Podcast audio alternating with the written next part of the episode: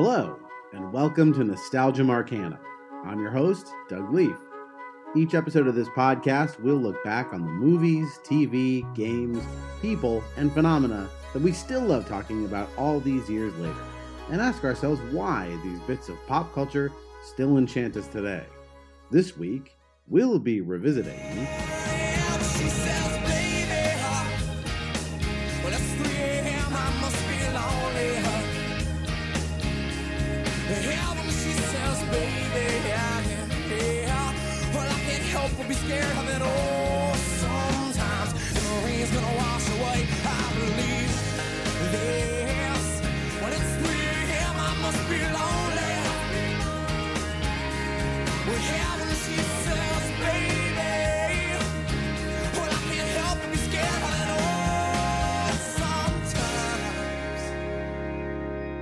Starting in the late 90s, Matchbox 20 began to completely dominate radio play all across the country. They are a band that acknowledges themselves as, you know, as mainstream as can be, even calling one of their albums Exile on Main Street.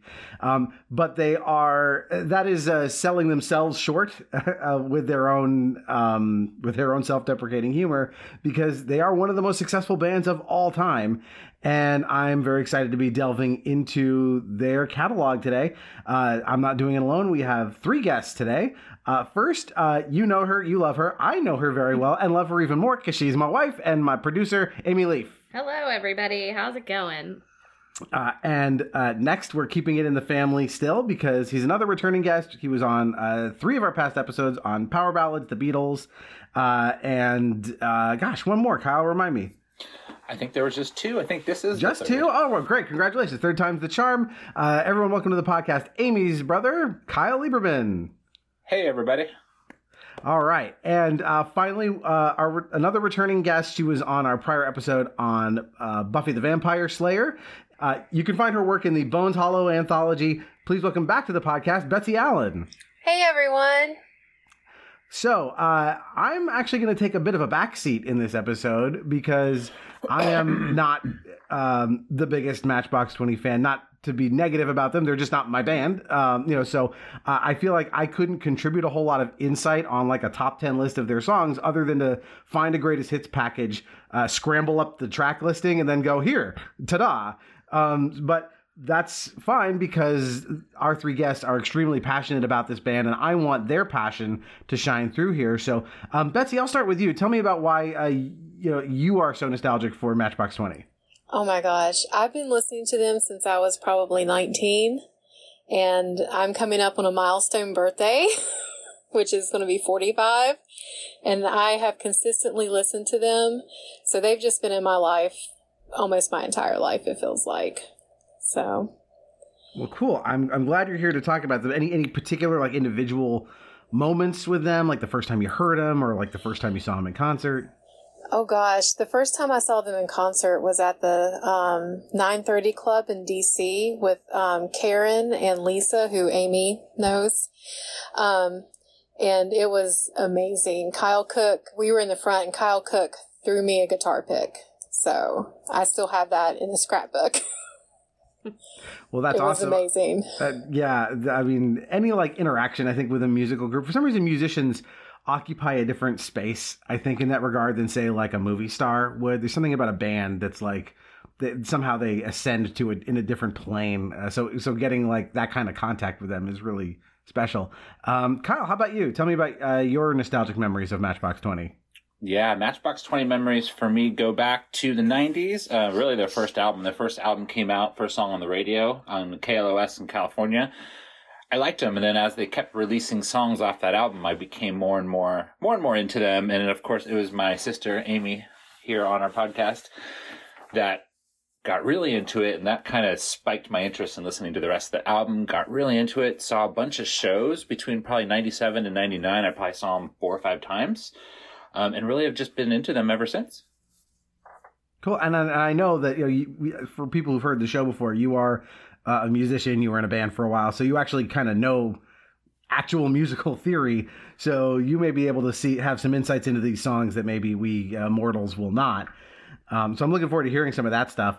And Amy, I'll turn it to you now. Tell me about your nostalgic memories of Matchbox 20. I feel like I could just talk for like an hour on this subject, honestly. And you will. And I will. But yeah, I mean, this was like the first band that I really like grabbed hold of and like took inside and felt inside.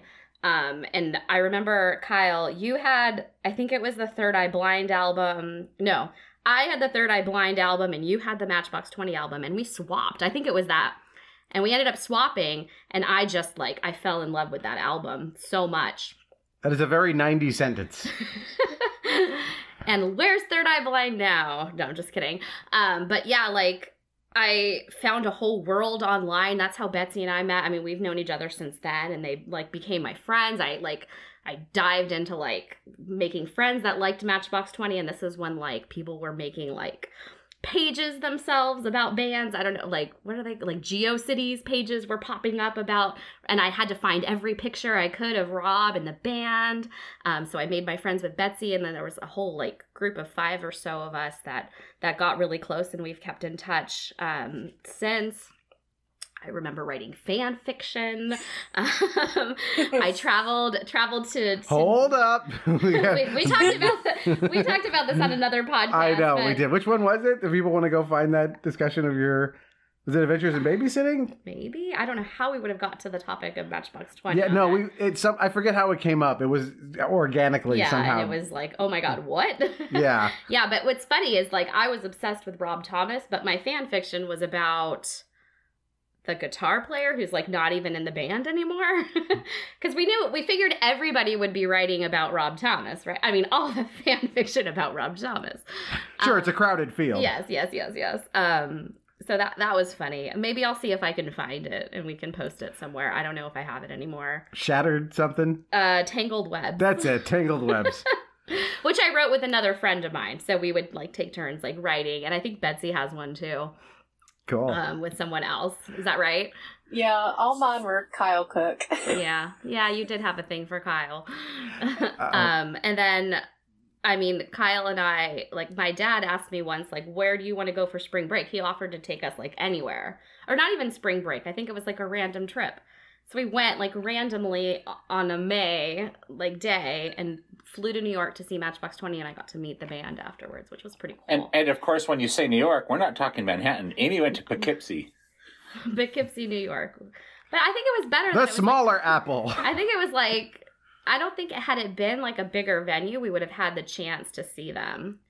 Meet them afterwards, which was pretty cool. So, yeah, just this is, I mean, and I will say that my interest in Matchbox 20 has kind of waned over the years, but I still have, like, such fondness for, like, I only did songs from the first 3 albums, honestly, and I haven't been super interested in them since, but, I mean, I love Rob Thomas, I love the band, and I always will, so. Yeah, and I, like I said, I don't really have too many nostalgic memories of them. I obviously heard their songs, they were around, they weren't a band that connected with me personally for whatever reason, so all of my nostalgic memories of Matchbox 20 are tied up with you, like going to see them in concert, which I know we've done at least twice, and I think we saw them, we hadn't even been dating that long. I remember we went down to, I think, Pechanga to see them. Oh, yeah, and outside so, there. Yeah, and I remember there's a picture of the two of us, just one of our earliest selfies, I think, when we were just starting out dating. So yeah, because you had to know up front that, like, it was always going to be Rob Thomas and you. I mean, unfortunately. That's fine. I know my place. If anyone would ever come between our marriage, it would be Rob. Yeah. Fair. Yeah. He's a beautiful man. So as we've done with our prior musical episodes, everybody has come in, except me, with a top 10 list. So we're just going to go through them and talk about each song and kind of what they mean to whoever picked them. So, Betsy, I'll start with you. So let's go with your number 10 Matchbox 20 song. My number 10 is Hang On Every Word from the newest album. It's okay if you can. It's okay if you freeze, 'cause it's about what you'll do next that gives you meaning. Sometimes they mean to break you, sometimes you need to be scared, but I am right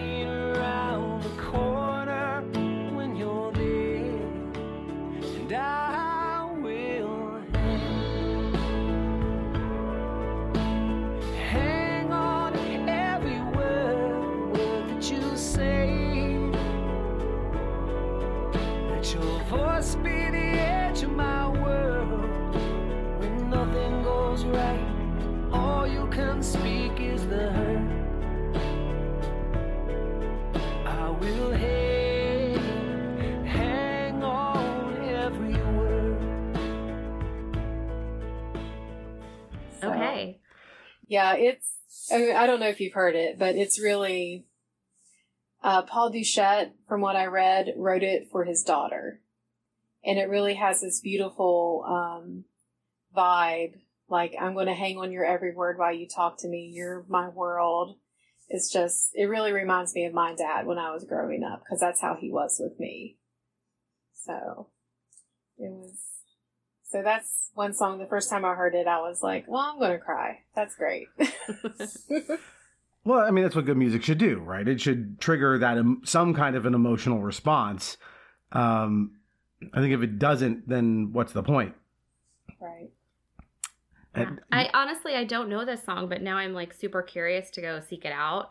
I apologize. I'm just not super familiar with the more recent albums, and that's kind of embarrassing to admit. Kyle, do you know that song?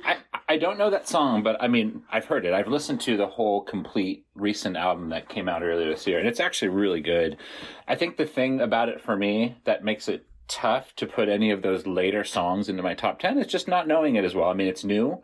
Falling in love with stuff off the first three albums was like, it's kind of like the nostalgia, right? It's like listening to Aerosmith. You listen to the old Aerosmith. You don't listen to the stuff that came out in 2000. So that's kind of how it is. But I have heard that stuff off the new albums, and they can still write, those guys. And with Paul Doucette now moving from drums to guitar, I mean, they kind of feel like they're doing what they used to do, because I think it was Adam on guitar, and Paul has picked up the pace really well. I think he's part of the writing of the songs now, and they have a drummer. I don't know who the drummer is, but whoever the drummer is now holds it all together. So they still sound and write just as good as they did back in the 90s. Well, cool. That's a good segue. So, Kyle, I'll let you pick your top 10 for us, or your number 10. My number 10, yeah. So for my number 10, I'm going off the third album. It's a minor key one, a darker one. That's one thing that I love off of every Matchbox 20 album is you're always going to get a couple songs that are kind of darker in a minor key.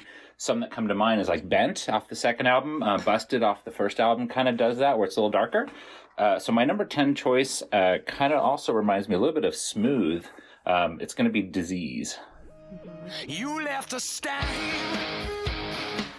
on every one of my good days, but I am stronger than you know. To let you go, no one's ever turned you over, no one's tried to ever let you down, beautiful girl, bless your heart. I got a disease deep inside me, makes me feel uneasy, baby. I can't live without you, tell me what am I supposed to do about it? Keep your distance from it, don't pay no attention to me. I got a disease. Did you pick that song because of the musicality of it, or did the lyrics have anything to do with it? Definitely the lyrics, but I mean, the musicality is really what drives that song home. Kind of that groove, how it's got that sort of minor, almost Spanish kind of funk that you can just kind of feel the groove. Lyrics are good, fine, but it's really the groove. This song, too, I realized today was co-written by Mick Jagger, and I wonder if that had anything to do. I had no idea until I saw that today. So I was super, like, interested that he had written on a song. I wonder if that had anything to do with, like, the musicality of it. Good point. Yeah, and, you know, you mentioned Smooth. Obviously, Smooth is, you know, one of Rob Thomas's, if not one of his biggest song. Not really eligible technically for our list because it's a solo song. But just to share I just remember that song being so popular that I heard it on the radio and the DJ like literally said like, okay, we're going to play it again. And they literally played the exact same song over again immediately, which like never happens. So that just kind of showed you how good it was. And you're right. This song does sort of have, it almost feels like, you know, the prototype for that song in a lot of ways musically. So yeah, cool pick. Betsy, do you have anything to say about that song?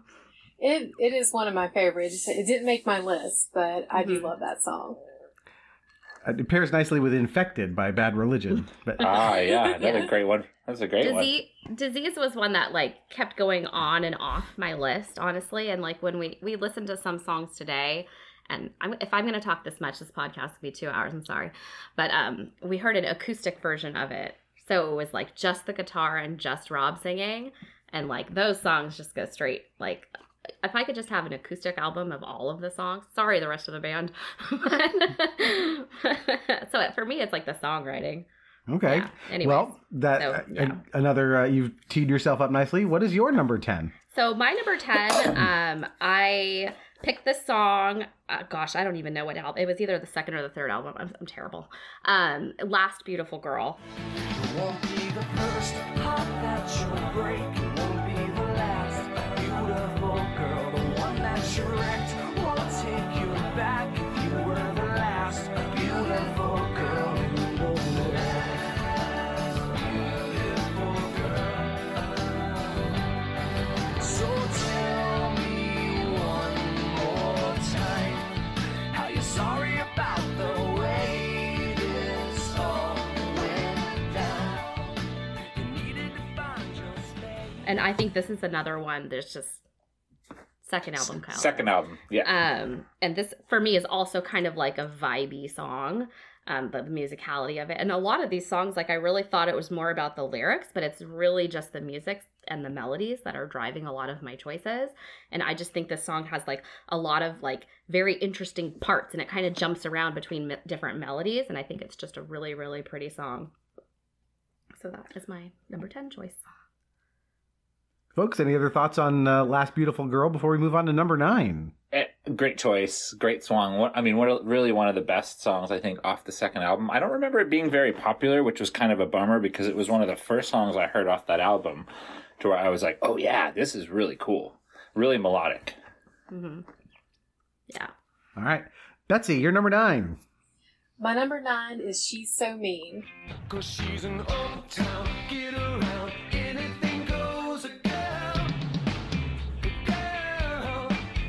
She's a hardcore candy store. Give me some more, girl. Girl. She'll make you take her to the club, but then she leaves with her friends. She likes to stay late at the party, 'cause the fun never ends. And all her clothes are on the floor, and all your records are scratched. She's like a one-way ticket, 'cause she can't come back. Say, hey, you want her, but she's so mean.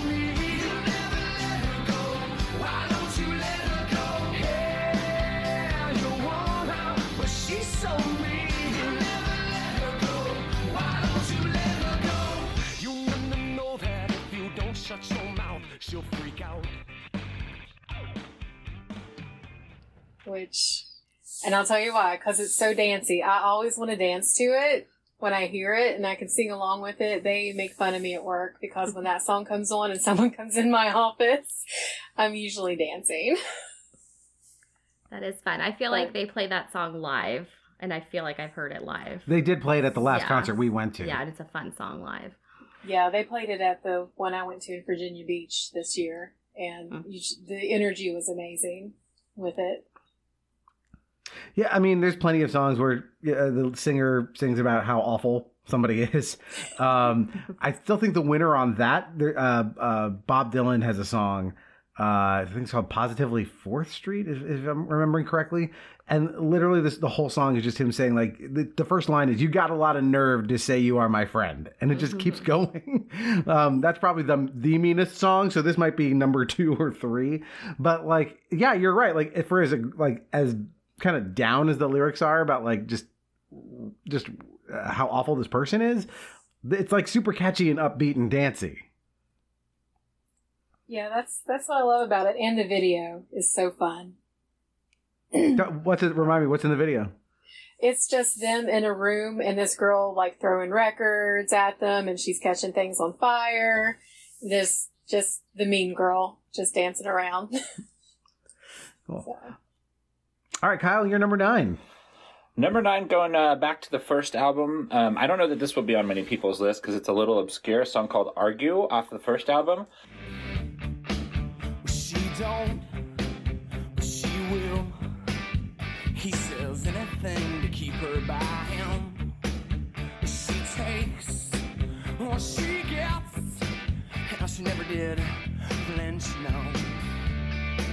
So over and over will anyone with any mind would think that's all she gets. If you want, you can get to know me well.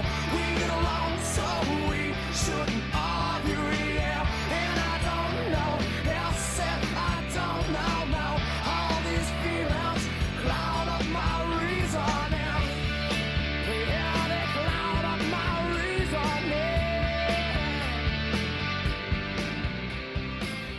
up my reasoning. I think this one really touches a note for me because of just seeing them so live, so often during their first album live. I mean, we went to see so many shows when all they had were their first 12 songs and a couple outtakes, a couple other ones, but they would open a lot of their shows with Argue. And I remember when that kicked in, it just felt good. The melody is not particularly amazing. It's really the music that does it for me and just kind of the feel of that song.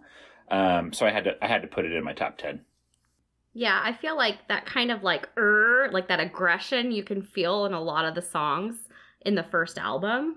There was another song that kind of has that kind of that ended up on my like honorable mentions list.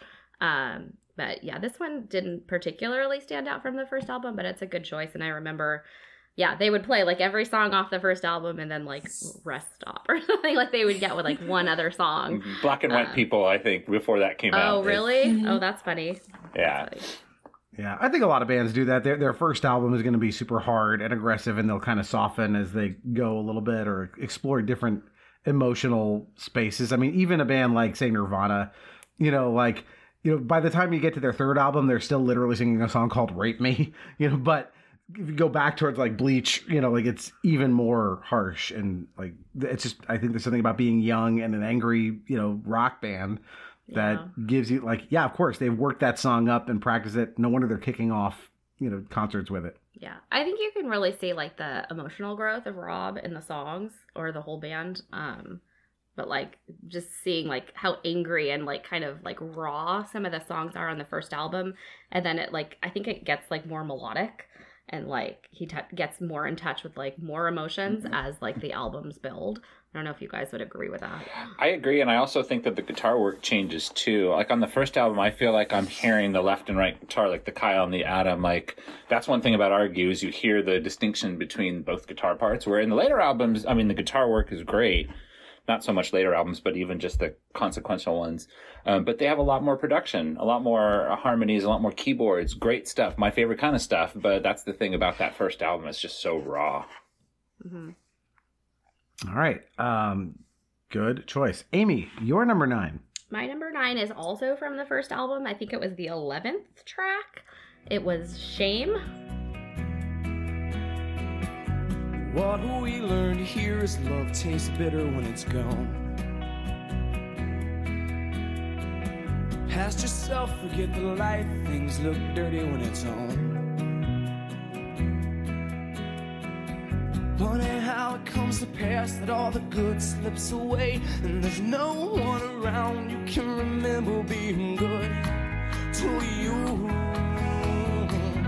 Shame should try you, come and step by you and open up more. Shame, shame, shame.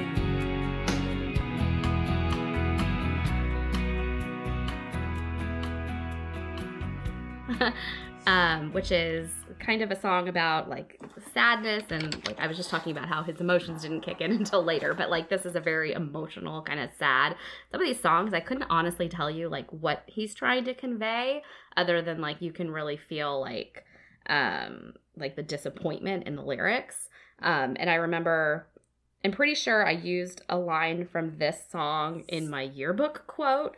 Funny in a certain light how we all look the same. And that line has always like stuck with me. So yeah, that's my number 9. Cool. That's a good, I liked Shame. Shame was an honorable mention for me. I had it as like my 11 or 12 or 13, but yeah, another just great melodic song off the first album. Cool. All right. Betsy, I will turn it over to you for your number 8. My number 8. Excuse me, is Bent. If I fall a long way, pick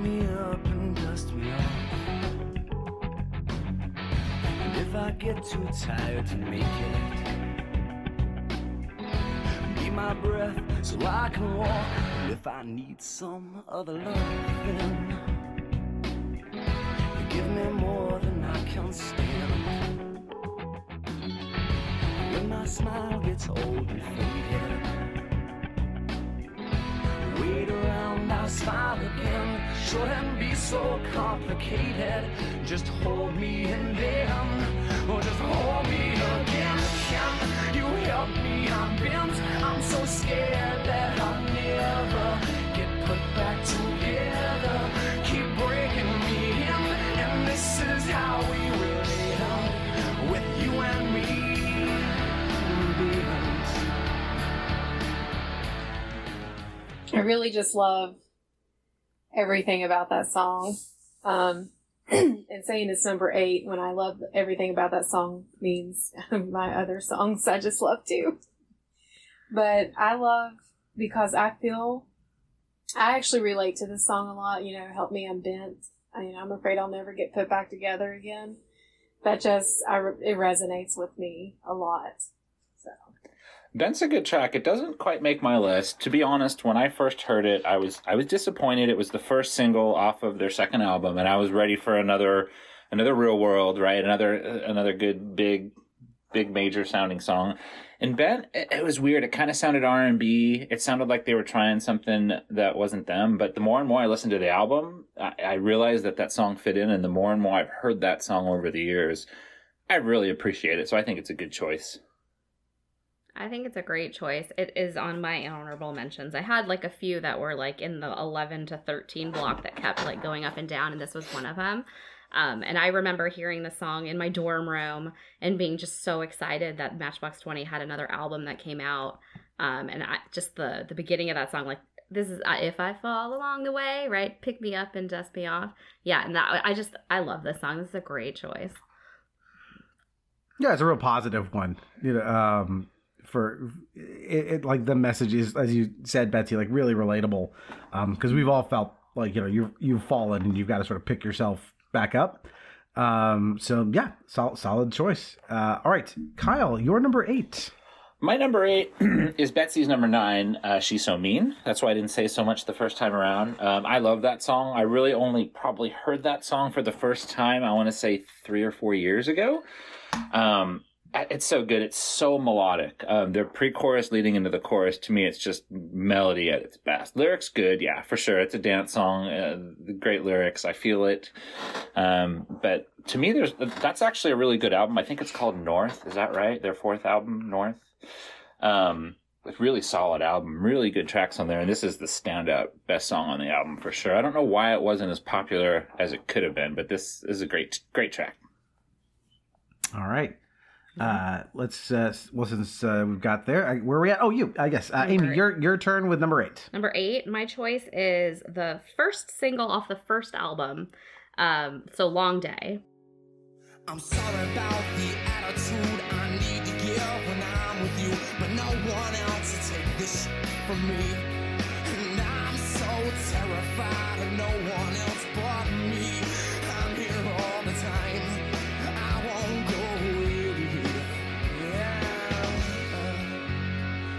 Me, yeah, well, I can't get myself to go away.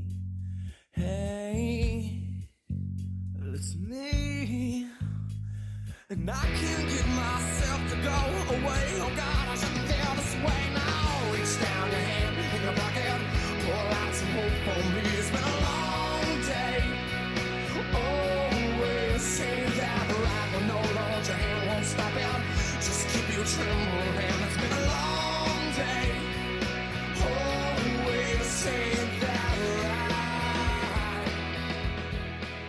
Which you just can't have a top 10 list without this song being in there somewhere. It's just a great song, great melody. I don't really know what it's about fully, but but I just love it. It's the vibe for me. A lot of these songs are all about vibe. This is one I didn't know until I saw them in concert. Oh, I think really? With you, and I was like, oh yeah, that's good. Yeah, yeah. That's a solid little ditty. Yeah. I enjoy this one whenever they bust it out. Yeah, this is our first single. I'm pretty sure, you guys can correct me if I'm wrong. Absolutely. But they didn't really, it wasn't super popular. And then until the Push, they became popular when Push was released. Yeah, that was, well, I think Real World was pretty big. That was like a kind of, wasn't that before Push? I don't think that was before Push. No. Push was second. Okay. All right. Push, well, yeah, that definitely bust them wide open. Yeah. Yeah. Guys, any other thoughts on Long Day? I do like that song.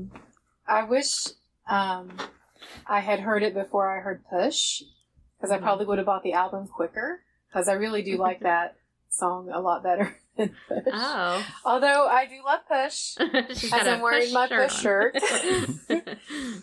And it is a great song, but yeah, I loved Long Day a lot.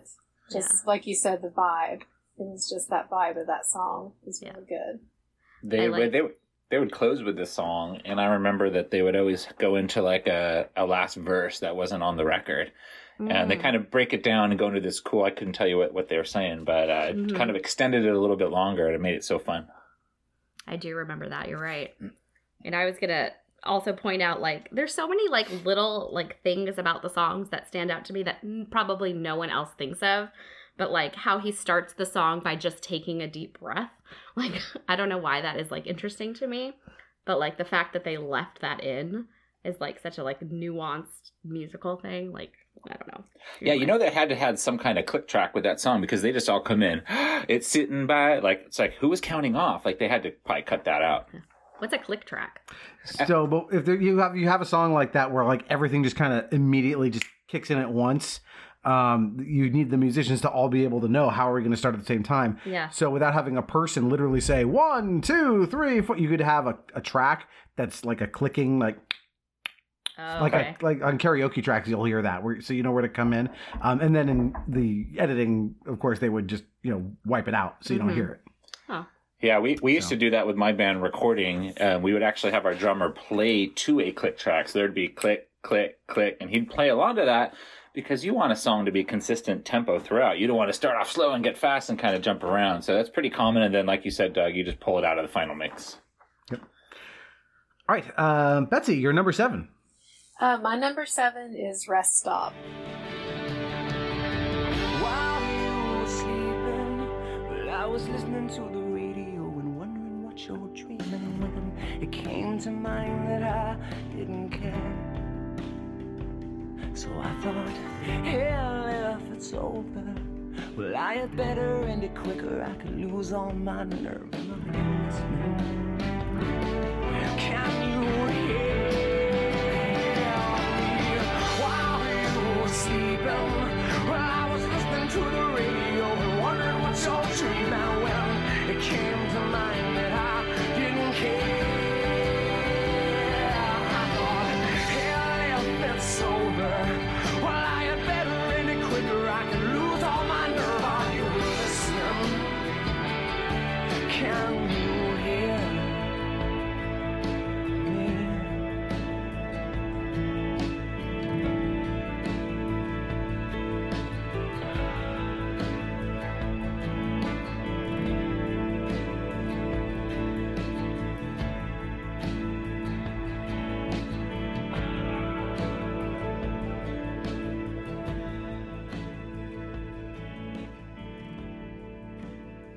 Which I first heard it live on a bootleg. Was it the Poughkeepsie show that you were at, I think? I do have that bootleg of that show you were at.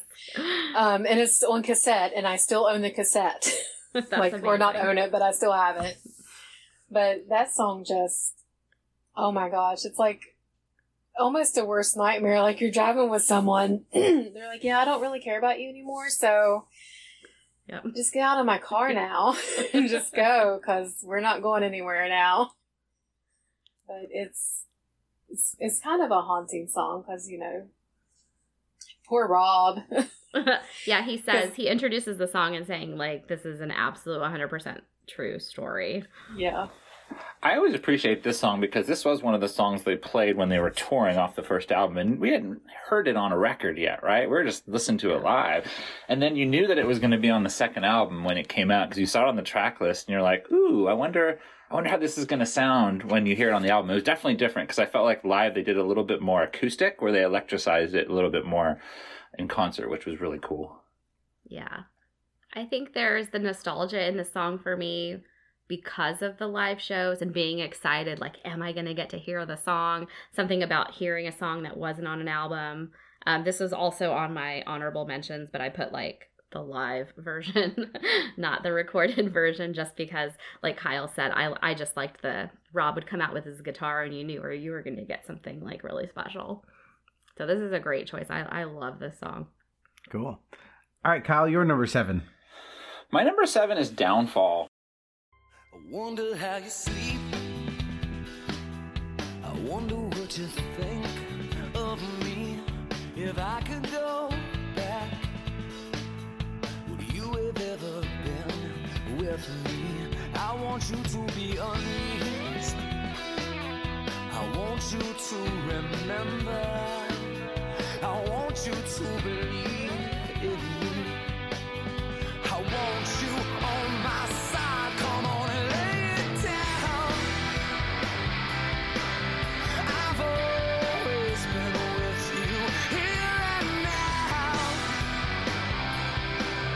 Give all that's within you, be my savior,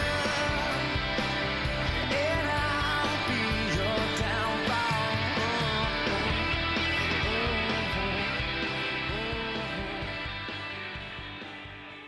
Really dark, minor sounding song off of their third album. This song has everything I like about a rock song. It's melodic, it's minor key, there's super big amount of harmonies at the end. I think they go into a full, like, chorus line. This is one of those songs that I could listen to over and over again. The production is so huge because you get a very kind of basic broken down verse with just a little bit of bass drums, guitar, vocals, and then by the time you're at the end of the song, it's full on orchestrated and just kind of pounding. So I love this one. Yeah, I love this song too. I love, I don't know if when you're talking about the chorus, like, it's like, there's kind of like clapping, only love can save me. Like, it totally sounds like a different, like, almost like a gospel song at the end of it. Right. Yeah. I love this song. It's not on my list, but there's a certain vibe. What is this, the third album? Yes, third album. Third album. Yeah, I feel like those songs hit a little bit different. Yeah, that's a good choice. Betsy, anything? Yeah, I do like that song. It's on my honorable mentions. Because, and like you were talking about earlier, how the songs were fluctuating on your list. Mine did too. It took me days to write this list. So, yeah. But yeah, I do love that song. It's I thought it was really beautiful and just a really great song. The melodies and everything. All right. Amy, you're number 7. Okay. I find it interesting. We've had one overlap out of 12 songs. So that's pretty good so far. All right. This one I think is melodically like one of the most beautiful songs. And it's Leave. I'm not saying there was nothing wrong. I didn't think you'd ever get tired of me. But if that's how you're gonna leave, straight out from underneath, then we'll see who's sorry now. If that's how it's gonna stand, well, you know you've been dependent on the one you're leaving now.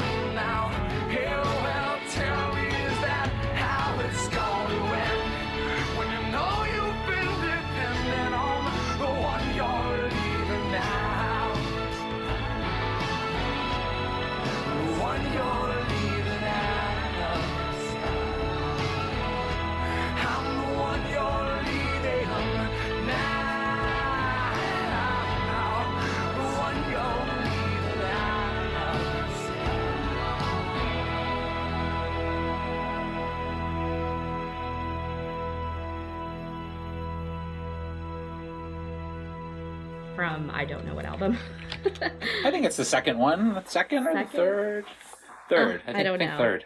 I don't know. It's just it's such a sad song, and it's about like someone kind of like turning their emotions off and leaving a situation and not really understanding that. There's a really pretty melody.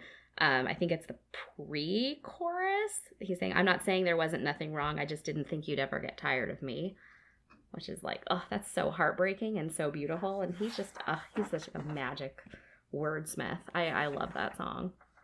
I don't have too much to say about that one. I know the song. I know it starts off kind of a little orchestrated, if I remember correctly. It's one of the last songs off of one of those albums. Not a standout song for me, but maybe I haven't heard it enough, so I must revisit Leaf. Mm-hmm. Yeah, it's one of those that I don't generally skip songs, but sometimes I'll be like, oh no! I know. I'm sorry. No, sorry. There are very few Matchbox 20 songs I'll click over. Well, the new album, it's so different from when they were angsty. Mm-hmm. So I'm still getting used to that album. Well, if you're still angsty at their age, something's a little wrong. You can't be angsty at that old.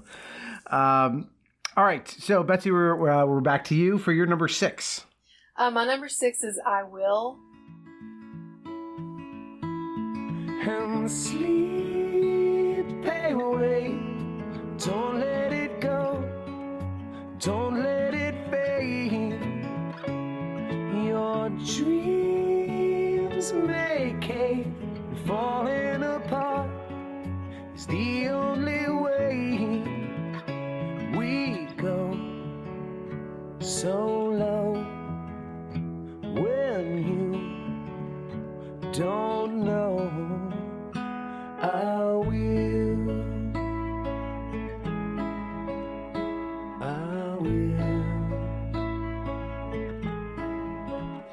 and if you go, take a little piece of me. I believe that's off the North album. It's just this really pretty, beautiful, like, love song. He's just saying, when no one else is there, I will be there. Just like, basically, yeah. It's very sweet. And it's one of the slower songs.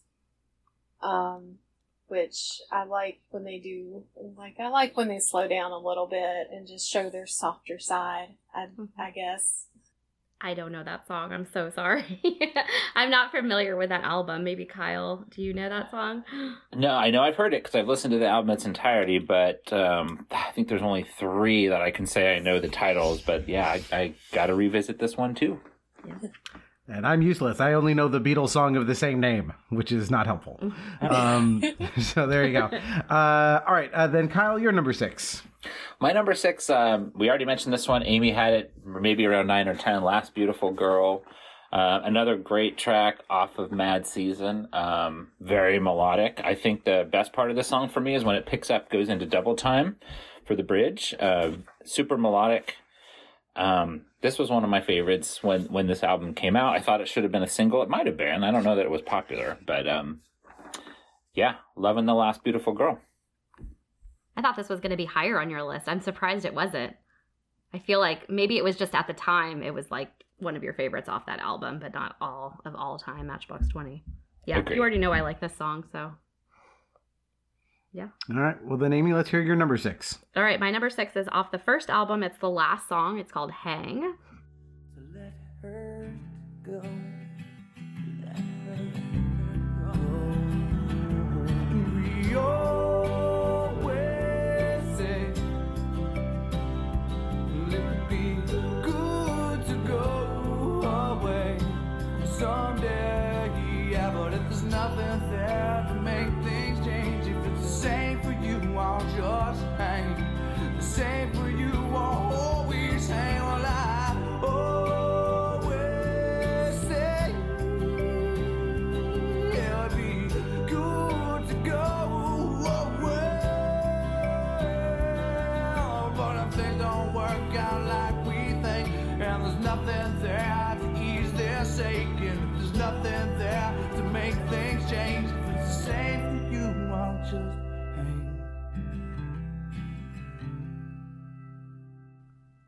It's, I thought this was going to be your number one, but okay. Go. We were wrong about each other, I guess. We'll see about our other choices that we talked about. Yeah, this is just a simple song and a guitar, and a, you know, it's about a person like leaving a relationship and like relationship's kind of dead. I remember I was on the radio asking about this song. They like a call-in. Yeah, it was a call-in at Kiss FM, I think. They had Rob and Kyle were there. Rob and somebody or two of the members of the band were there. And I actually got through, and I was like, "Who sings the chorus? Is it Kyle? Is it Rob? I can't tell." And it's Kyle. It was just such a super niche question, like for like a 18-year-old to ask, or however old I was. I don't know. They probably appreciate. I mean, because if you're doing like press, like you must get the same question 70, 80 times. So for someone to go like, actually, I have a really hyper technical production question, they're probably like, "Oh, thank God, something different." Yeah. I remember somebody saying something like sort of inappropriate, but I don't remember if it was them or the radio host, something about like what I was wearing. Like, I don't remember like what, I wish I had that recording. I will never hear it again. Actually, I have some like old cassette tapes about like the band in that closet. So maybe I could find it. If you could find a cassette player. That's true. All right. Yeah. But I remember the call-in, Amy. I remember liking that song after listening to you on the radio for 90 seconds and thinking, oh, okay, so that's not the lead singer with the chorus. That's the guitarist dude. I guess his name's Kyle. Very early on in my Matchbox 20 career, but I have liked that song so much ever since. So solid, so slow, but another great tune. Yeah. Yeah, that's probably one of my favorites off that album in particular is Hang. It's just... You know, it was kind of heart-wrenching because, you know, it's about leaving a relationship and like, well, I guess I'll just hang here. Yeah. Be awkward. That's how I took it. Maybe it's not how Rob meant it, but... Yeah, maybe like staying in a relationship you shouldn't be in any longer, like hanging, like hanging on. Yeah. Yeah. All right, cool. So that, I think, Betsy, you're number 5. My number 5 is Unwell. But I'm not crazy, I'm just a little unwell. I know right now you can't tell, but stay a while and maybe then you'll see a different side of me. I'm not crazy, I'm just a little impaired. I know right now you don't care, but soon enough you're gonna think of me. To be me and talking to myself in public and dodging glances on the train. I do love the song. I have bipolar disorder, and I really feel like this is my theme song. This is, I'm in a support group on Facebook, and we're all like, yes, Unwell is our song. But it's just really... Just, I don't know. And I was really surprised it became as popular as it did.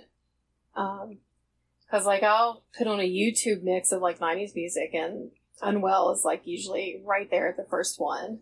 And I was like, wow, this is cool. Yeah, they still play Unwell on the radio now, for sure, all the time. Oh, that's cool. I don't really listen to the radio much, so at least I know in West Virginia... Our rock stations are lacking, really. But I don't have a quote unquote nostalgic memory of this song, only just of kind of messing around with it, in that I would change the lyric from "I'm not crazy, I'm just a little unwell" to "I'm not crazy, I'm just illiterate," because it just it kind of paired well, just the pattern of the vowel and consonant sounds. And I just like the idea of this song about this person, like, you know, I know right now you can't tell, but anyway, nothing to do with the content of the song. I just a silly thing I used to do when I heard it. So okay. There you go. That's the kind of insight I can offer as a non-Matchbox 20 fan.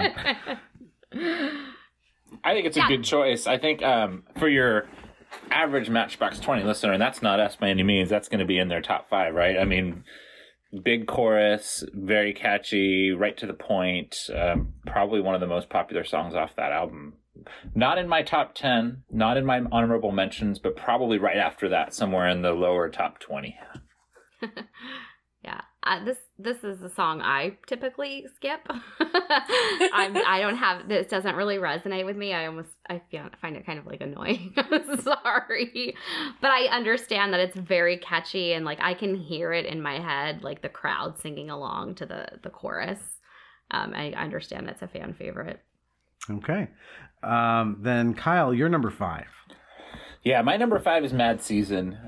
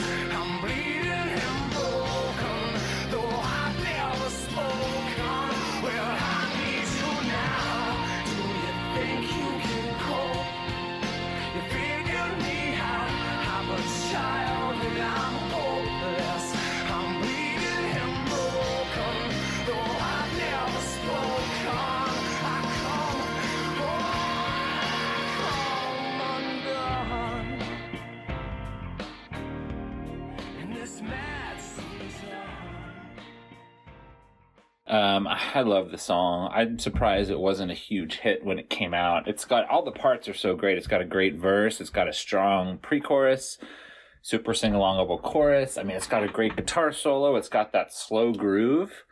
I mean, it really has everything. And that to me, it's very Beatlesque too. It's all the melodic parts all mixing together. I think I'll always be a fan of Mad Season. I think it was one of the first songs I heard off that album, and I was like, oh yeah, I'm in. This is awesome. I'm looking at Betsy. Do you have anything on that song? I am going to be honest. Mad Season is one of my least favorite albums. And I don't listen to it all that much. I mean, I will. When I was getting ready for the concert this year, I was like, okay, I got to listen to everything. But, I mean, that's probably one of my lesser songs that I don't really enjoy. That's all right. That's all right. I do like the video, though. The video is hilarious to me because they're all in the airplane and all the fans are trying to rip them apart. And I did like the video, though.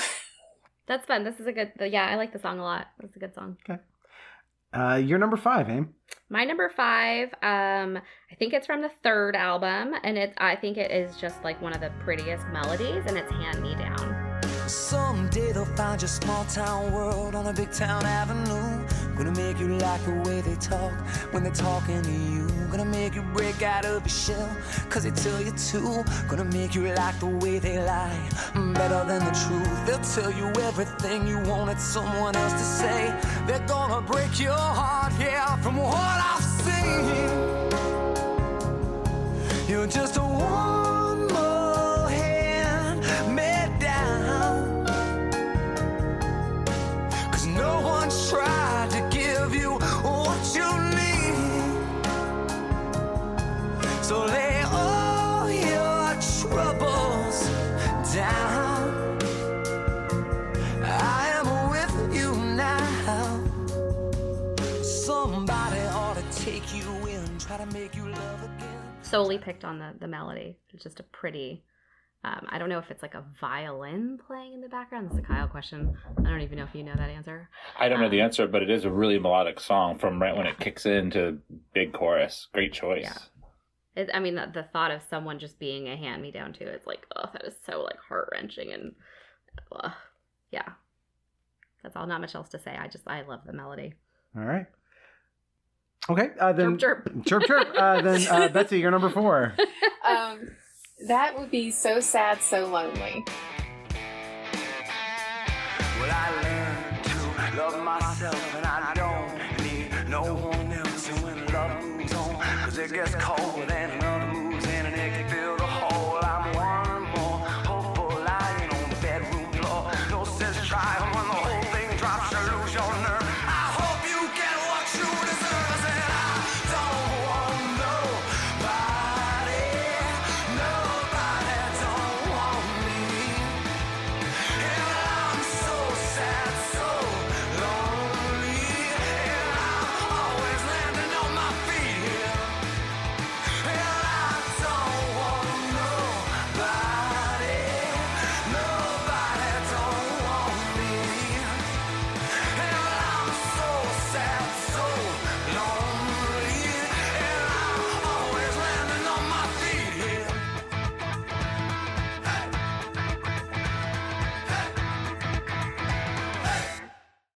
which I know was never single. No one's probably like, we've heard it. I know we've heard it, but like any of my friends who just are casual Matchbox 20 fans are like, what's that?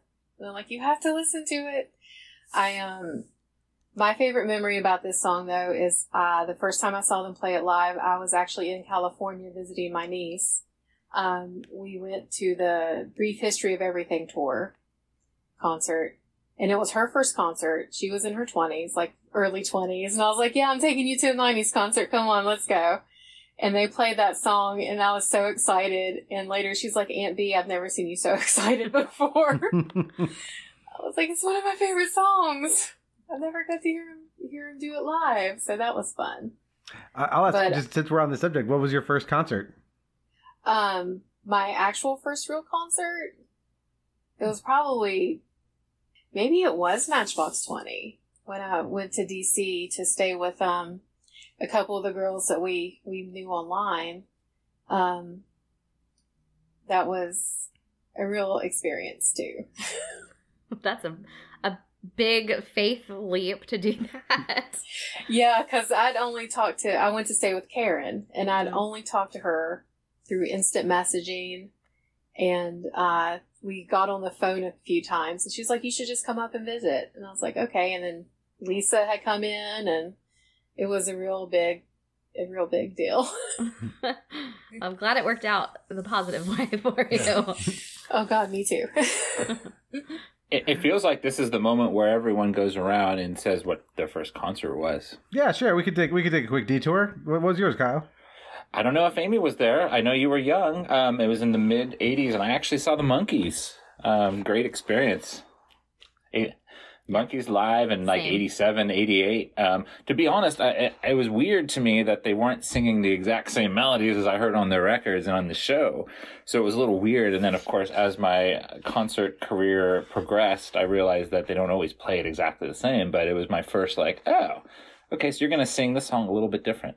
What do you remember about that show, Amy? I remember that they were on a rotating stage. Rotating stage, yes. Was it in Long Beach? Like, where was that? I think it was in Santa Ana or Orange. Oh, I don't even know if that concert venue is still there. I don't know where it would be. I remember going. I don't remember. I feel like maybe our cousins were there. I think so, yeah. 4 of us. Yeah? Oh, really? Maybe Dad was there. I don't know. Someone must have taken us, though, because I don't think they were old enough to drive. Maybe. I mean, it was like probably 87, 88, so we were little. So I guess Dara could have had her license. But yeah, that's all I remember. I don't remember like anything about the music. I just remember that I was there. Was that your first concert then? It had to be, right? Yeah. How old? 7 or 8. Okay, cool. Well, then this will surprise no one at all. But my first concert was seeing Weird Al Yankovic at age 13 at, I think, the Greek in Los Angeles. I went with a friend's dad, took him and me to go see him, and that was the Off the Deep End tour, which was the one that was the comeback album where he did the Nirvana parody. So that was really exciting. My first adult type concert in college, a friend of mine took me to go see Neil Young doing like an acoustic set at the Wiltern, which was really cool. Mm-hmm. So there you go. Yep. All right, Kyle, your number 4 Matchbox 20 song. Number 4, sticking with the 3rd album. This is a song that I actually didn't really like so much when it first came out, but it's grown on me over the years. A song called Bright Lights. I'm sure everybody knows it. I got a hole in me now. Yeah, I got a scar I can talk about. She keeps a picture of me in her apartment in the city. But some things in this world, man, they don't make sense. There's some things you don't need until they leave you. And then the things that you miss, you say, baby, baby, baby, when all your love is gone, who will save me from all I'm up against out in this world? And maybe, maybe, maybe you'll find something that's enough to keep you. But if the bright lights don't receive you, you should turn yourself around and come on home. Let that city take you in. one of the most powerful bridges of any song ever. Let that city take you in, let that city spit you out, I think was what he sang. But damn, he belts it out for that bridge. And that whole song, when the drums kick in, da da da da da da da do. Man, I think it's not just the song, but it's the production of that song that really hits home with me. Yeah, I like the song a lot. That's all I'll say. Yeah, I'm sure it's higher on Amy's list. No question. I kind of predicted that in my head. Betsy, is any thoughts on Bright Lights, or are you going to give the same reserved answer that Amy gave? Oh, it's in my honorable mentions. I do like that song. It's very pretty, and like he was saying, the production of it is just, I loved it. When I first heard it, I was like, oh, this is really great. But yeah, but it hit my honorable mentions. Yeah, I like this one. If I had made a list, this would have probably been on it near the top. I think it's really well produced. I think the fact that, like you pointed out, Kyle, it builds and builds till it kind of bursts open there. It reminds me a lot of, like, say, Coldplay's Fix You. Like, it's kind of the same, like, what if we started real slow and worked our way up to something bigger and let the song kind of burst open. So I think it's one of their more sophisticated songs in terms of its, like, songwriting craft, its production, all of that stuff. It's not just like, hey, let's just do a 4/4, you know, pop song. Like, it's much more sophisticated as a composition. So I like that one a lot. So, okay, Amy, your number 4. My number 4 song. I would be shocked if this song is on anyone else's list. I feel like it is such a deep cut, and I think it's from the 3rd album, and it's called Cold. Spaces in between. If you could tell me now what it means to be. You have been found out. I have been deceived by the one that I need. Tell me why you gotta be so cold. How'd you get so high? Keeping me low, you don't know. And tell me how we're gonna make it last. You're ready to fly, I'm ready to crash.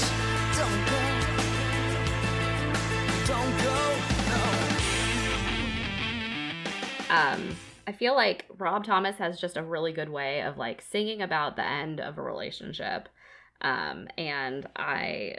Like I said on every other song, I love the melody, and, like, there's a very, very basic key change that Kyle will laugh about, but I love that key change at the end of the song, and the notes just kind of, like, go up at the end, and I just love it. I don't know why that stands out to me, but it does. It does to me too. The key change. I mean, that's something that, being a musician, it's easy for me, but just, I guess, as just a listener, you notice that in that song, they're kind of pumping through, doing the verse, chorus. It's great, really melodic. And then at the end, it takes the chorus up a notch. And to me, it's obvious. It's a big, fat key change, and it's great. It makes it feel even more powerful. Great song. I knew it would be in your top 5, Amy. Yeah, I love that. You picked a lot of breakup songs tonight. Should I be concerned? Nope. Okay. All right. Betsy, do you have any feelings towards that song? I do like it. It was in my honorable mentions, which is... feels like it's longer than my top 10, honestly. But it is a good song. I do enjoy that song. All right. Then, Betsy, we're on to you for your number 3. My number 3 is Hand Me Down, which is another song I remember when I first got this album, listening to it. I would just be walking to work, and I had a little Discman, and I was listening to it. And the song came on, and I was like, oh my God, this is me. If someone would sing this song to me, I would just be, like, in tears constantly. But yeah, so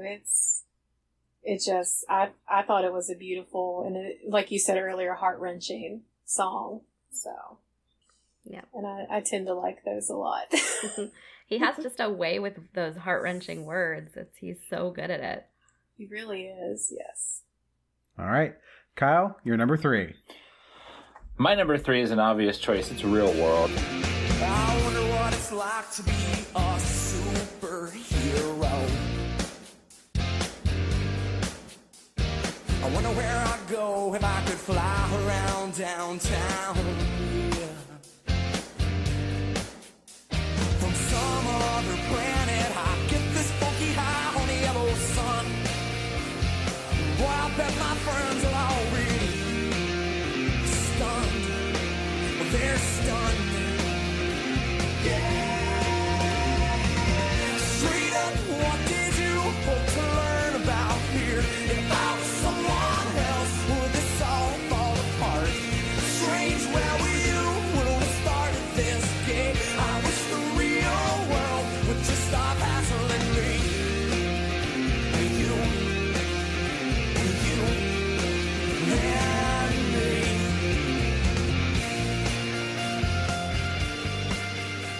you, and me. I mean, you can't. I can't not have Real World on here. I mean, the first song off the first album, drum fill, lack, dack, dack, daga, boom, right in. I mean, every time that that song was kicking in, you know, okay, we're in for Yourself or Something Like You. Like, let's go. Let's listen to this whole album. And, of course, I really got to give kudos to, it was probably a Kyle Cook part, but there's a very famous one-note guitar solo in that song where he just, for like 8 bars, it's just ding, ding, ding, ding, ding, and it somehow it comes off totally awesome. I don't know how a one-note solo could be awesome, but Matchbox 20 pulled it off on Real World. I'm surprised you're okay with that guitar solo, or like I feel like I know, as a musician, like, what the heck? To be able to pull that off and have it actually sound good, to me, that's impressive, right? If it was just one note that went on for days and there wasn't much going on behind it, maybe not. But yeah, they pulled it off on this song. I think this song also has like a guitar bridge, doesn't it? Or am I thinking of a different song? Yeah, it does have it's like a guitar solo. So there's basically like a two solo part. There's the one note and there's one later on after the second chorus. Which used to be like a lot more popular, of just going into a break of like just guitar. You don't hear that so much anymore these days. Not at all. I remember hearing this song a bunch. I mean, this was kind of the first song that I remember becoming really aware of them. But I remember being backstage when I was doing theater in high school. And there was another kid that I did theater with that was real into this band, and this song being something he was playing a lot while we were, you know, hanging around, putting our like stage makeup on or costumes together or whatever. And like, yeah, this song just kind of permeating that space. Like, that's my kind of first initial like memory of this band being a thing. Mm-hmm. So, yeah, tied to that song. Yeah, Real World is a really great song. I like it. The video, like, I love their videos. Is that the video where like a zebra comes out and winks at everybody, winks at you at the end, right? Is that something? Yeah, familiar? And Paul Doucette's dressed as a waitress, and there's just like a llama or a camel in the bowling alley. Yeah, it was just a fun video. I remember that. All right, then Amy, you're number 3. My number 3 was mentioned by Kyle a little bit earlier, and it's Mad Season. I didn't say anything before because. Saving my commentary for now. I think I loved this song because it was just so different than the first album. Like, it just didn't sound like a Matchbox 20 song, honestly. It was so, like, I'm dancing. Like, vibey and poppy. I think the lyrics are interesting, and I think it's about, like, I'm guessing it's about, like, being famous and, like, kind of going through that season of life and not knowing, like, what's next and unpredictability and stuff like that. But yeah, I love that song. All right. Then that brings us to Betsy, your number 2. My number 2 favorite song is a good old-fashioned cheating song. It's Back to Good. Well, I was thinking if you were lonely, maybe we could leave here and no one would know. Not to the point that we would think so.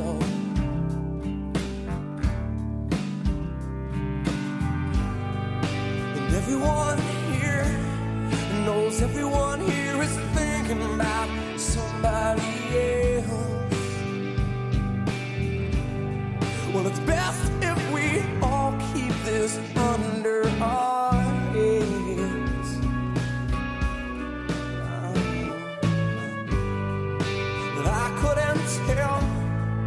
If anyone here was feeling the way I do, but I'm lonely I don't know how to get it back. So good. So I remember when they were going to make this video, there was like a contest for a fan to be in it. And I remember, at least on the Matchbox 20 news group, everyone going crazy about it. They're like, yeah, we got to try to do this. But I don't know why I like it so much because, you know, I don't really condone cheating. I've never done it. Not many do. Yeah, but I have been cheated on. So it's another resonating song, which is fine. It's like 1,000 years ago when it happened, so I've made peace with it. But yeah, it's just one of those songs that I can just listen to over and over. Yeah, I love the song. Go ahead, Amy. I was gonna say like that. I think it's the chorus. Everyone here, or is that the pre-chorus? Knows everyone here. Like that's just such a good melody. This song didn't make my list, but I like it. I like it a lot. Yeah, it didn't make my list either, but it's great, and it's a big, powerful one. It was funny, because off the first album, they just kept releasing these songs, right? It was like, you know, after, I think, Real World was probably the fourth, and then it was like Back to Good. It's like, oh my God, you guys still have gas in the tank to have 5 singles off of first album? And it's good? How is this doable? And, yeah. By then, we already had the album. We were already watching them play live all the time, but, yeah, what a great song. Didn't make my list also, probably in the lower top 20, which is... still good for a great band. All right, then. Let's get your number 2, Kyle. So my number 2 is, I think it's kind of like the fan favorite, you know, Push. Gotta go Push in here. She said, I don't know if I've ever been good enough. I'm a little bit rusty and I think my head is caving in. And I don't know if I've ever been really loved. By a hand that's touched me, and I feel like something's gonna give. And I'm a little bit angry. Oh, well, this ain't over. No, not here. Not while I still need you around. You don't own me. We're not changing. Yeah, we just might. Push you around, well I will, well I will. I wanna push you down, well I will, well I will. I wanna take you for granted. Well I wanna take you for granted.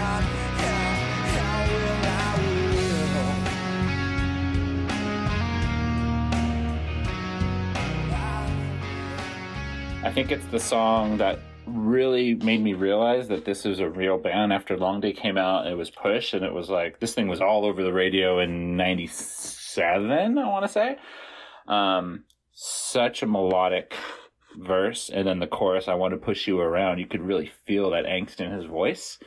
I mean, really, my number 1, which we'll get to in a little bit, is more of a personal choice. But I think number 2, I think maybe from the world's perspective, is probably the most well-known, most popular song of all time from Matchbox 20. Yeah, I mean, there is a reason it was used in the Barbie movie. Like, and I think if you were to ask people to name, you know, pull someone off the street and say, name a Matchbox 20 song, this would probably come up the most. And with good reason. Like, it was a big, successful, popular song. It's well-written. I mean, there's, you know, it's got everything you need to be a hit. So. Yeah, I remember Rob getting, like, shit in the news. People being like, oh, he's like a wife beat or a girl beater, you know, like he's. And if you're actually listening to the song, it's that he was getting emotionally abused by her. Like he just turned the lyrics around, if I'm remembering that correctly. But yeah, this is also my number 2. So oh, okay. Yeah, so great choice, great minds. All right. Well, then before we get to our number 1s. Oh, wait, Betsy. Oh, I'm sorry, Betsy. I cut you off. Yeah. Oh, no. I was just going to say. You're wearing the Push shirt. Yeah, I am. Woo. No, I remember when this did come out, I was a senior in high school, and I went to a Christian high school. And they were like, what are you listening to? It's like, you're listening to a song about a guy pushing a girl around. I was like, no, I'm not. That's not what's happening in this song. But I bought the cassette, honestly, based off of that song and fell in love with them. I feel like this song became popular so fast. I feel like they played it on the radio, and 3 weeks later it was number one. I mean, it was just caught on so quick to the world. Yeah, I think if I'm remembering this correctly, so I just listened to a podcast with Rob, and I think there was a radio host in Alabama, actually. I think he said Birmingham, which is where Kyle's living now, who like just fell in love with this song, and it was back when you were allowed to play whatever you wanted on the radio. So this DJ put it on the radio, and then that's how it like started to pick up steam. So I find that an interesting, like, oh yeah, nice. That's how radio used to be. I think a lot of bands owe their success to one DJ stumbling onto their album, and then something, you know, catches fire like that. Mm-hmm. Which, you know, we live in an interesting time for music production, because you don't have, you know, the monoculture, you don't have the pipeline of like MTV or terrestrial radio really saying, hey, everybody, let's all listen to this thing. Like, so like, yes, you get a Taylor Swift once in a while who will dominate musical charts, but there's only one of her. You know, there used to be so many artists that everybody already knew, and now everyone's sort of in different niches and bubbles and stuff. So it'll be interesting to see how music develops in that way. Like, can you have a song like Push? You know, and it's like, yes, but rarely. Mm-hmm. All right, so before we get to number ones, let's I want to hear some of you guys' honorable mentions. So, Betsy, I'll start with you. What's on your honorable mention list that we haven't touched on yet? Oh, probably the song Damn from the first album. I really just, like, she's taking her time. Oh, my God, damn. I just love that song so much. But not enough to make it in the top 10, but it is definitely an honorable mention. Anything else on that list? Oh, gosh, what is not on that list? I'm trying to think. I didn't really write them down. I just had them in my head. Okay. But it was off of, I think it was North, the English Town song, which I, like a casual Matchbox 20 fan, probably wouldn't recognize it or anything. But I always thought that was so pretty, just the melody and the chorus and everything. It was, you know, it was very nice. Well, cool. All right. So, Kyle, your honorable mentions. Yeah, I wrote down 4 of them. Shame, which I think Amy mentioned in her lower top 10. Feel, which is the lead-off track of, I think, the second album, maybe the third. I think it's the third album lead-off track. All I Need, which is also on the third album. And then shout-out to the EP that came out in, I think, 08, 09, 07 maybe it was, How Far We've Come. I like that song a lot. Not enough to make my top 10, but it's a good track. Amy, your honorable mentions. My honorable mention. So Rest Stop, the live version, which I said earlier. I put 3 a.m., the acoustic piano version, which is such a deep cut. Could I Be You, Disease, Busted, which hasn't like anybody's talked about yet. This is like that really gritty song from the first album. And then I put Bent. So most of those we talked about, or some of those we talked about. All right, guys, then that paves our way to hear everybody's number one. Betsy, your number one Matchbox 20 song. It is from the first album. It's called Cody. Now it was clear to all of us, we kept this hat of broken dreams, and we pulled them out when we needed them.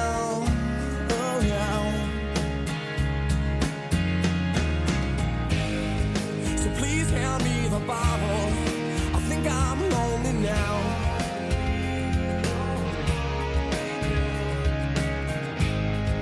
And please give me direction, I think the hurt's it. Yeah,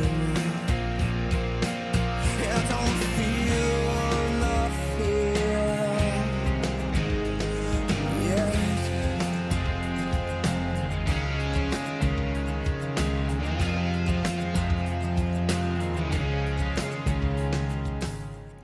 Oh, yeah. Good one. Love it. Yeah, that song just, I went through I had a very close friend pass away when I was 21. And this was the album I had on repeat anyway. But when I heard Cody after that had happened, I was like, oh, God, I get this song now. Just, it's so personal. And that one line, you know, if you've never heard that silence, it's a god-awful sound. That just, it just is heart-wrenching when you put it in context with like, oh, this person's not here anymore. We just can't, you know, it's just like, we're going to, what did he say? We're going to pull out this hat of broken dreams, and just all this stuff is just so personal. And so just my favorite word of the night is heart-wrenching, but it was just, so that's my number one. That's my absolute favorite song. And I've never heard them do it live personally, but I do have some bootlegs, and hearing them do it live was just even more emotional. I couldn't imagine hearing it live personally, like in front of me.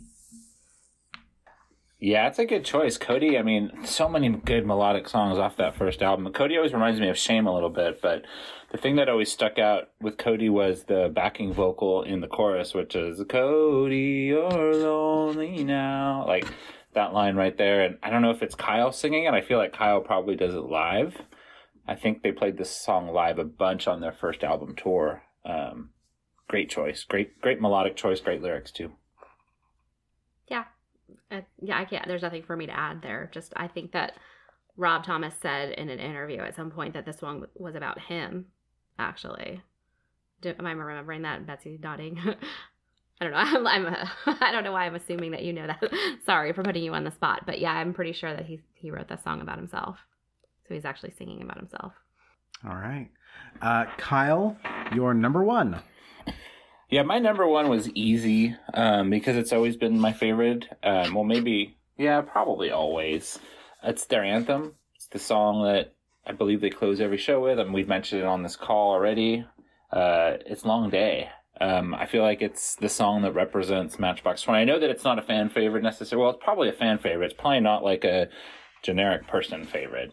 But yeah, I mean, the breath in the beginning. We already talked a little bit about this earlier, and I tried to hold back, but I love Long Day. Every time that comes on, I still hear that on the radio here in Birmingham. Great track. First single off the first album.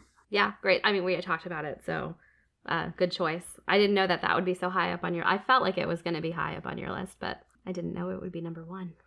No one else can take this shit from me. He was saying shit on the radio. Did it get through? Now I think I would hear it, but I don't. Probably not back then. Back then, they probably would do that thing where it would go... Shh. Yeah, and just stop. Mm-hmm. There's some, sanitized version of it. Yeah, that's probably true. Yeah. All right, cool. Well, then, Amy, it's your last up for your number one. Yep. So this song, we saw them over the summer, sometime in the last 5 months or so. And I was like, if I don't hear this song, I will freaking break down. And that's how I realized like this song just meant that much to me. And it was the last song they played. So we waited it out for this song, and thank God they did. But it's Bright Lights.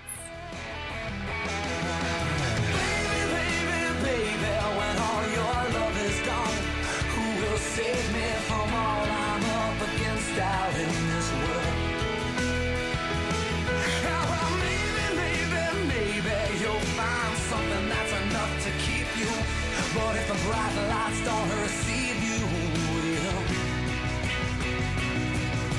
Turn yourself around, girl. Come on home. Yeah, come on home. Baby, baby, baby, baby, come on home. Yeah, come on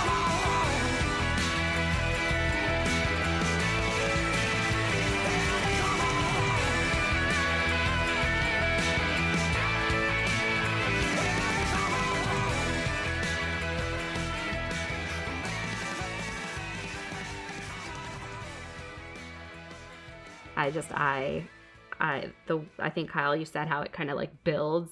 So it starts out slow. You've got like just him and the piano, and then it kind of like breaks it down. And then by the end, he's like screaming about like, let that city, like whatever he says, let that city take you in. And I think, I feel like if I'm analyzing it, he's singing it to his wife, who lived in New York. I could be making this up. And I kind of interpret it as like, okay, go live where you live and, you know, experience your experiences, and I'll be here waiting for you when you get done with it. But I could be completely wrong. But yeah, I think it's just a beautiful, beautiful melody, and it really showcases his vocal talents and his writing skills. Just the piano. I feel like he probably writes a lot of these songs on piano because they're so like heavily pianoed. That's not a word, pianoed, but yeah. I mean, this is a songwriting mold. We already kind of talked about it, like other songs that use this. I could think of like, you know, Unchained Melody by the Righteous Brothers, right? Same thing of like a song that just builds and builds and builds. Like, it's like you guarantee success in a way by engineering that structure into the song. Mm-hmm. Because, you know, you can do it in all kinds of genres. Like Stairway to Heaven does that, right? Completely different musical genre. But same thing. Like you have that build and that climax in the song. And there's just something just like, you know, you build that drama into it, and you take your audience with you, like mm-hmm. on that ride. Like it's, you know, yeah, just guaranteed success. It's a great song. Yeah, Stairway to Heaven's a good comparison. Although, I mean, personally, I can't compare Stairway to Heaven with Bright Lights, because I think Stairway to Heaven is probably the best song ever written in history. So it's hard for me to compare it, but it does have that starting off kind of mellow, and by the time it's the end, it's just full-blown huge. Yeah. Great picks, everybody. Well, we've come to the end here. It's not actually 3 a.m., but it's might as well be. It's 3 a.m. somewhere, which surprising was on no one's list for as big as that song was. But guys, so I'll ask you guys the question that I always ask on this podcast, which is, you know, why do you think people still are in love with this band, you know, decades later? What is it about this one that keeps it still alive and vital? Betsy, I'll throw it to you. I think it's because they're so real and raw. Like, they write songs that you can really connect with, and they just mean something to you. Like, when we were at every Matchbox 20 concert I've been to, like, it's just everyone singing along, knowing all the words, and just really connecting with the band like that. So I think that's probably one reason why. Kyle? Yeah, I mean, first off, Rob Thomas's voice, that's undeniably great. But I think, like Betsy said, songwriting. I mean, the fact that these guys have songs that have stood the test of time so far, you know, Push and Bright Lights and Real World, and, you know, to name a bunch that were on our list, is that these songs are still great. The songwriting is just great. And you can't deny great songwriting, right? I mean, there's songs... We had a podcast, Doug, 80s metal bands, right? 80s hair band power ballads. Amy, we were all there. I mean, some of these songs, it's just great songwriting. When you have a band like Matchbox 20 that can write and pull it off live and pull it off on their albums, then it's a great recipe. Aim? Agree. Yeah, I think Rob Thomas has just an ability to write a melody and a hook and words. That's so much quotable materials from these songs, and just the way he sings, and just so much emotion, like raw emotion and talent. I'm obsessed with him. But yeah, I just think that they you don't get a lot of like bands anymore with like that songwriting ability. Like, I haven't seen it, honestly. Or like, you often have songwriters, and then you have, like, the performers who come in and, like, perform the songs. So, you know, it's amazing to see just how big their catalog is and how many hits. I mean, we just talked about 30 songs with a few overlaps. So that really talks about, like, the breadth of their, like, songwriting abilities. And, yeah. Yeah, I'll tell you what I see as the outside observer. Who's someone who, you know, I'm fine with their music. Again, it's just not my band. But the words that kept coming up tonight over and over again from you, Betsy, was heart-wrenching. And Kyle, from you, melodic. Those two words over and over again, I think, do define kind of what this band is at its core.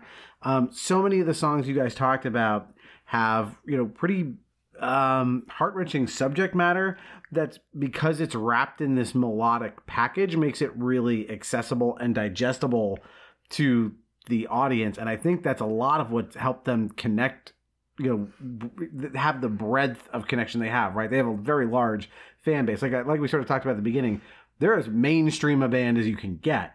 But what helps them succeed in the mainstream and not then just immediately fade away is all of this emotional content that you guys have been talking about in all of these songs. So, yeah, so there you have it. That is our podcast on Matchbox 20. Let's do some plugging. Does anybody have anything to plug? Amy, you want to talk about your earrings? Yeah, if you are interested in cute earrings, you can find me on at Momo Bunnies More Co. on TikTok and Instagram. Yep. And Etsy. That's the store. And Etsy, yes. You can find the link to my Etsy on either TikTok or Instagram. And yeah. I will, of course, put a link to that in the show notes. So if people want to go find those and buy those, they can. Betsy, where again can people find your writing? I'm actually, my anthologies, or the anthologies I am in, are on Amazon. So they're available as Kindle and paperback. I have my own author page. It's Bessie Ray Allen, R-A-Y-E. And it has actually everything listed on there that I have been in. So. There you go. And again, it's Bones Hollow, right? Yeah, Bones Hollow. Okay. Yeah. And Kyle, anything to plug or just hanging around? I don't have anything specific to plug, but I just want to thank you, Doug, for putting this together and releasing these awesome podcasts. A lot of good material that you're putting out, and I hope everyone enjoys this one too. Well, that's very kind. It's very fun to do, and of course, but this one was not me putting this together, but this was Amy's brainchild. She is so often my best producer. Your production manager. My production manager, agent, everything else. You know, she's... Coordinator. Brains of the outfit. So all the thanks goes to her and the credit on this one. So yeah, this was really fun to do. And thanks everybody for listening. If you want to drop us a review on iTunes or Spotify or Podcast Addict, wherever you found it, please take the time to do that. It takes, 10 seconds to go drop something nice in there. That really helps the podcast visibility, or tell a friend. If you want to communicate with us, we're on all of the following social media portals, X, Threads, BlueSky, and Instagram, as well as I just have a TikTok page where mostly it's me BSing around and doing impressions, but it's there, and that's a lot of fun. I've been enjoying doing that. So go to all those places if you want to contact us. So if you have thoughts on recent episodes, so I'm recording a whole spate of episodes, and I don't know what the order is going to be, but at the end of December, we had Batman Returns for Christmas, which I believe was followed up by Ghostbusters. We've got this one. Independence Day is in the mix. We're recording one next week on A League of Their Own. After that, I'm recording one on Mitch Hedberg, another one on Crash Bandicoot, and I've got stuff in the works on Spaceballs and... Happy Gilmore. So all of those are in the mix. Not sure what order they're going to come out in, but a lot of really fun stuff planned for this year. So looking forward to it. Guys, thanks again for coming on. This was a lot of fun. Thank you so much for having us. You just said Spaceballs. Just kidding. Spaceballs. I just want to hear Spaceballs. Like, let's just talk about Spaceballs, but we'll wait. We'll wait for that. We'll get there, yeah. We'll have Spaceballs, the podcast, soon. All right, so that'll do it, everybody. So until next time, that is one more entry in the Nostalgium Arcana. The cars are moving like a half a mile an hour, and I started staring at the passengers and waving goodbye. Can you tell me what was ever really special about me all this time? But I believe the world is burning to the ground. Oh well, I guess we're gonna find out. Let's see how far we've come. Let's see how far we've come. Well, I believe it all is coming to an end. Oh well, I guess we're gonna pretend. Let's see how far we've come. Let's see how far we've come. I think it turned 10:00, but I don't really know. And I can't remember caring for it. Push you around.